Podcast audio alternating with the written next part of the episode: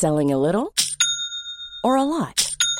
Shopify helps you do your thing however you cha-ching. Shopify is the global commerce platform that helps you sell at every stage of your business. From the launch your online shop stage to the first real life store stage, all the way to the did we just hit a million orders stage. Shopify is there to help you grow. Shopify helps you turn browsers into buyers with the internet's best converting checkout.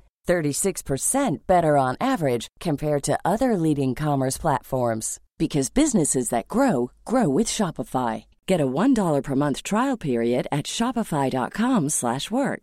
shopify.com/work. Bonjour et bienvenue dans Podcasting, le podcast quotidien d'actualité du Grand Sud-Ouest. Chaque jour, suivez-nous à la découverte de l'information régionale avec les journalistes et chroniqueurs des médias indépendants qui sont nos partenaires. Je m'appelle Jean Berthelot de Lagleté et l'épisode du jour vous est présenté par Juliette Chénion.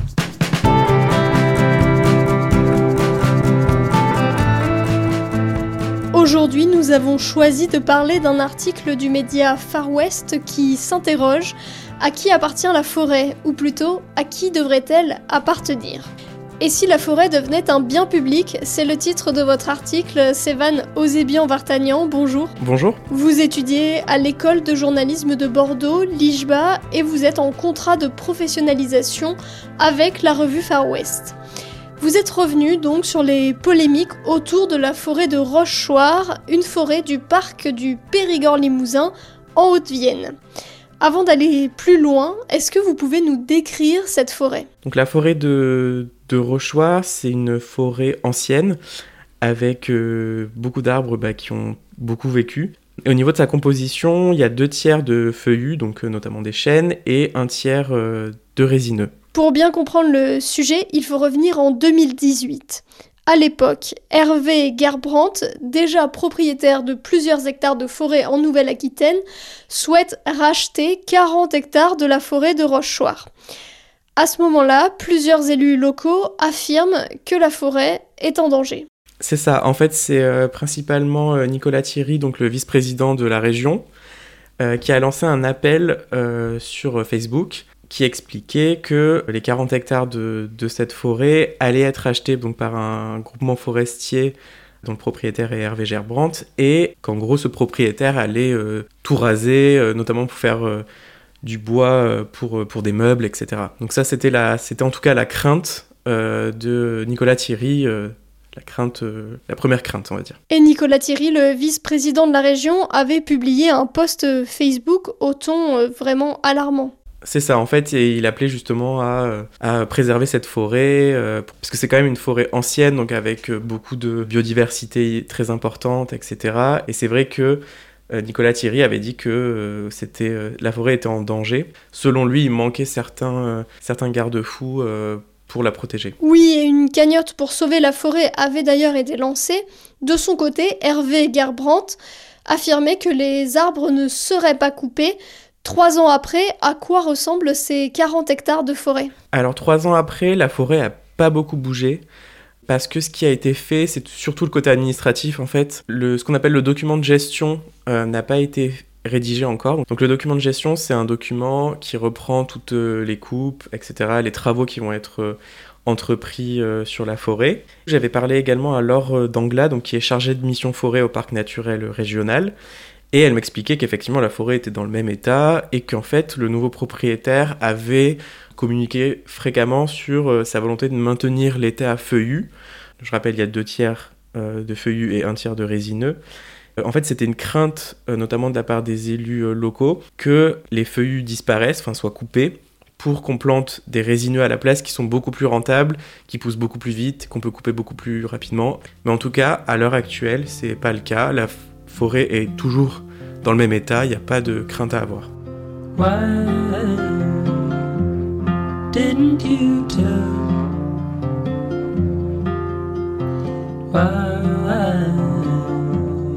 didn't I know? Landscapes blurred by rain, mountains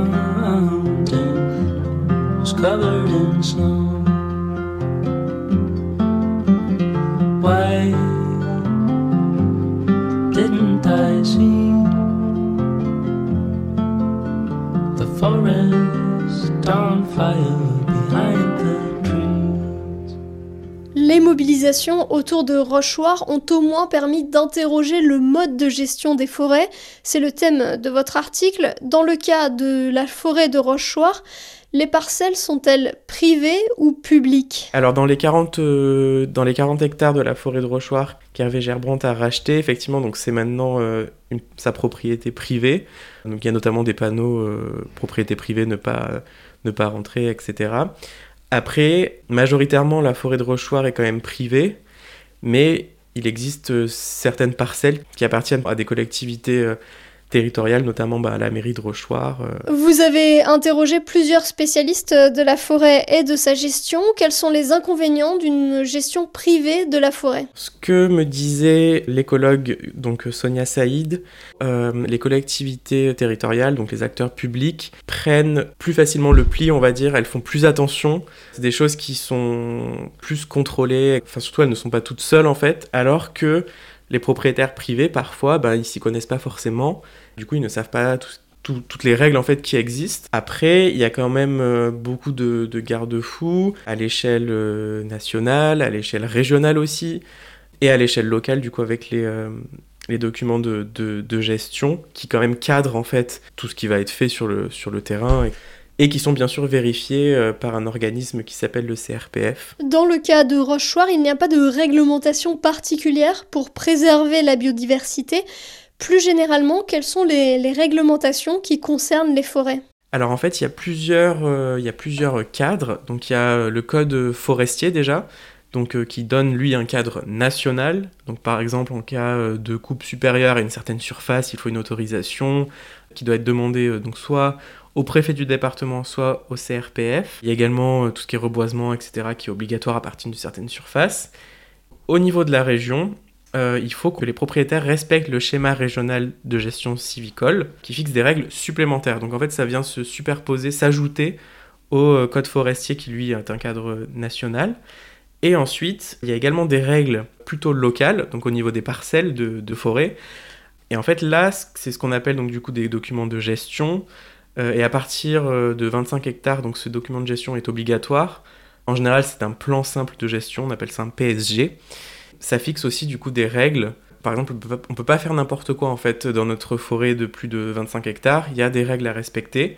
Et en fait, ce plan de gestion doit être conforme à la fois aux règles régionales et aux règles nationales.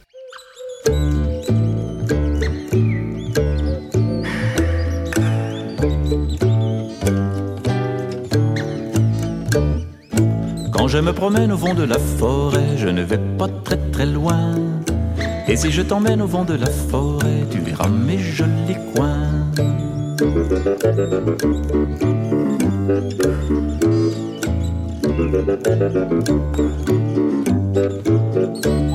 Il y a des oiseaux, des petits, des gros, mais y a pas, mais y a pas de perroquets.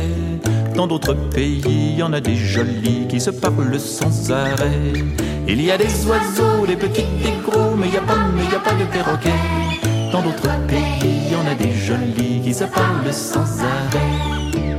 Après tous ces débats, en 2018, quelques actions ont été engagées. Par exemple, un recensement des zones forestières sera finalisé pour la mi-2021. C'est ça, donc en fait, euh, il m'expliquait que la région allait vérifier euh, forêt ancienne par forêt ancienne euh, leur niveau de protection. Et euh, si jamais le niveau de protection était jugé insuffisant, là, la région euh, mobilisera donc le Conservatoire d'espaces naturels, le CEN, pour que cet organisme contacte les propriétaires et pour que à terme, du coup, les collectivités euh, fassent l'acquisition de ces forêts. En tout cas, c'est ce que Nicolas Thierry espère. Il me disait aussi que la région pouvait aussi déclencher une procédure de classement d'une zone en, en réserve naturelle, en fait. Et une association, Vivre le Parc, a racheté 4 hectares de la forêt de Rochechouart.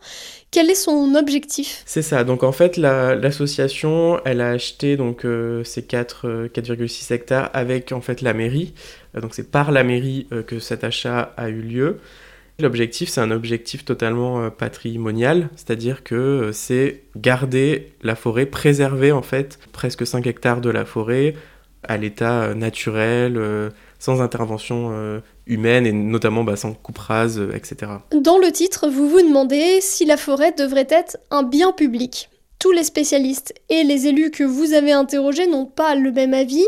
Quels seraient, selon eux, les avantages ou les inconvénients d'une forêt qui serait entièrement publique Alors en fait, ce qu'il faut bien comprendre, c'est que euh, quand une forêt est publique, on peut du coup la mettre sous cloche. Donc la mettre sous cloche, ça veut dire qu'il euh, n'y a pas d'intervention euh, humaine. Donc il y a certains avantages. Par exemple, on n'a pas besoin de sécuriser les lieux pour accueillir du public, donc on peut garder la biodiversité. je pense notamment à, par exemple des, vieux bouts de, bois qui peuvent être au sol, qui sont euh, des vrais îlots de biodiversité, mais si on veut accueillir du public, etc., on doit forcément enlever. Il y a quand même des inconvénients au fait de, mettre les forêts sous cloche, c'est que si on ne produit pas de bois, en fait, on va être obligé d'importer, donc importer, euh, ça pollue, et euh, en général, on importe surtout de l'Amérique du Nord, et donc c'est du bois qui n'est pas contrôlé de la même façon qu'en France, et il y a également le fait que si on met sous cloche, ça veut dire aucun humain doit y aller, donc on peut pas faire de promenade, on peut pas en profiter de la forêt, des lieux, etc.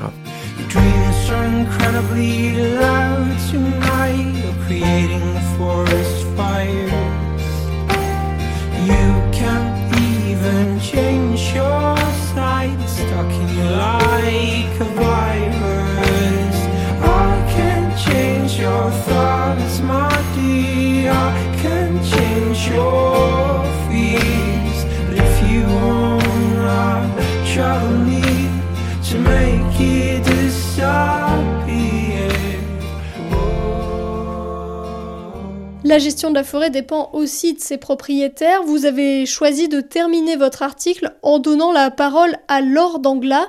Elle est chargée de mission forêt au parc naturel régional. Elle décide de rester optimiste pour l'avenir de la forêt.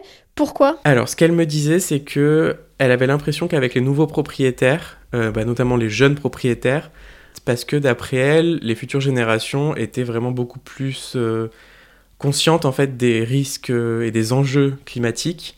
Moi, en tant que personne plutôt jeune, quand je compare avec mes parents, mes grands-parents, etc., l'enjeu climatique est vraiment beaucoup plus présent et important pour, pour nous, la jeunesse, plutôt que pour les générations de les anciennes générations, si je puis dire. Et donc, je pense que c'est pour ça, en fait, c'est ça le, la clé, c'est que en fait, les nouveaux propriétaires ont de plus en plus conscience de ces enjeux-là, ouais. Nous l'avons dit, cette euh, forêt de Rochoir, c'est aussi une affaire de médiatisation. En février 2018, de nombreux médias, dont Far West, euh, de son propre aveu, ont découvert cette forêt. Le sujet a été largement traité. Trois ans plus tard, quel est le regard de vos interlocuteurs sur cette médiatisation? Alors moi j'étais pas dans la région en 2018, donc euh, j'ai pas suivi euh, toute, euh, toute la polémique qu'il y a eu, parce qu'on veut quand même parler d'une certaine polémique.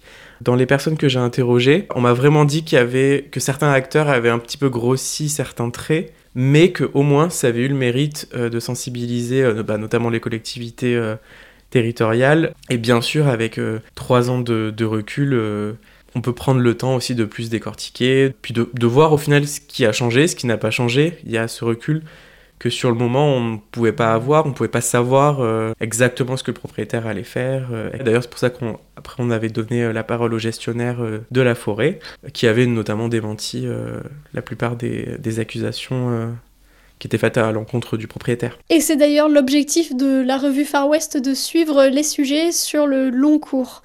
Merci Sévan Osébian-Vartagnan. Votre article Et si la forêt devenait un bien public est à retrouver sur le site internet de Far West. Merci Juliette Chénion, c'est la fin de cet épisode de podcasting. Production Anne-Charlotte Delange, Lisa Feignet, Mathilde Leuil et Marion Ruot. Iconographie Magali Marico, programmation musicale Gabriel Taïeb. Réalisation Olivier Duval. Si vous aimez podcasting, le podcast quotidien d'actualité du Grand Sud-Ouest, n'hésitez pas à vous abonner, à liker et à partager nos publications. Retrouvez-nous chaque jour à 16h30 sur notre site et sur nos réseaux sociaux, ainsi que sur ceux des médias indépendants de la région qui sont nos partenaires. Retrouvez-nous aussi sur toutes les plateformes d'écoute, dont Spotify, Apple Podcast ou Google Podcast. Podcasting, c'est l'actu dans la poche.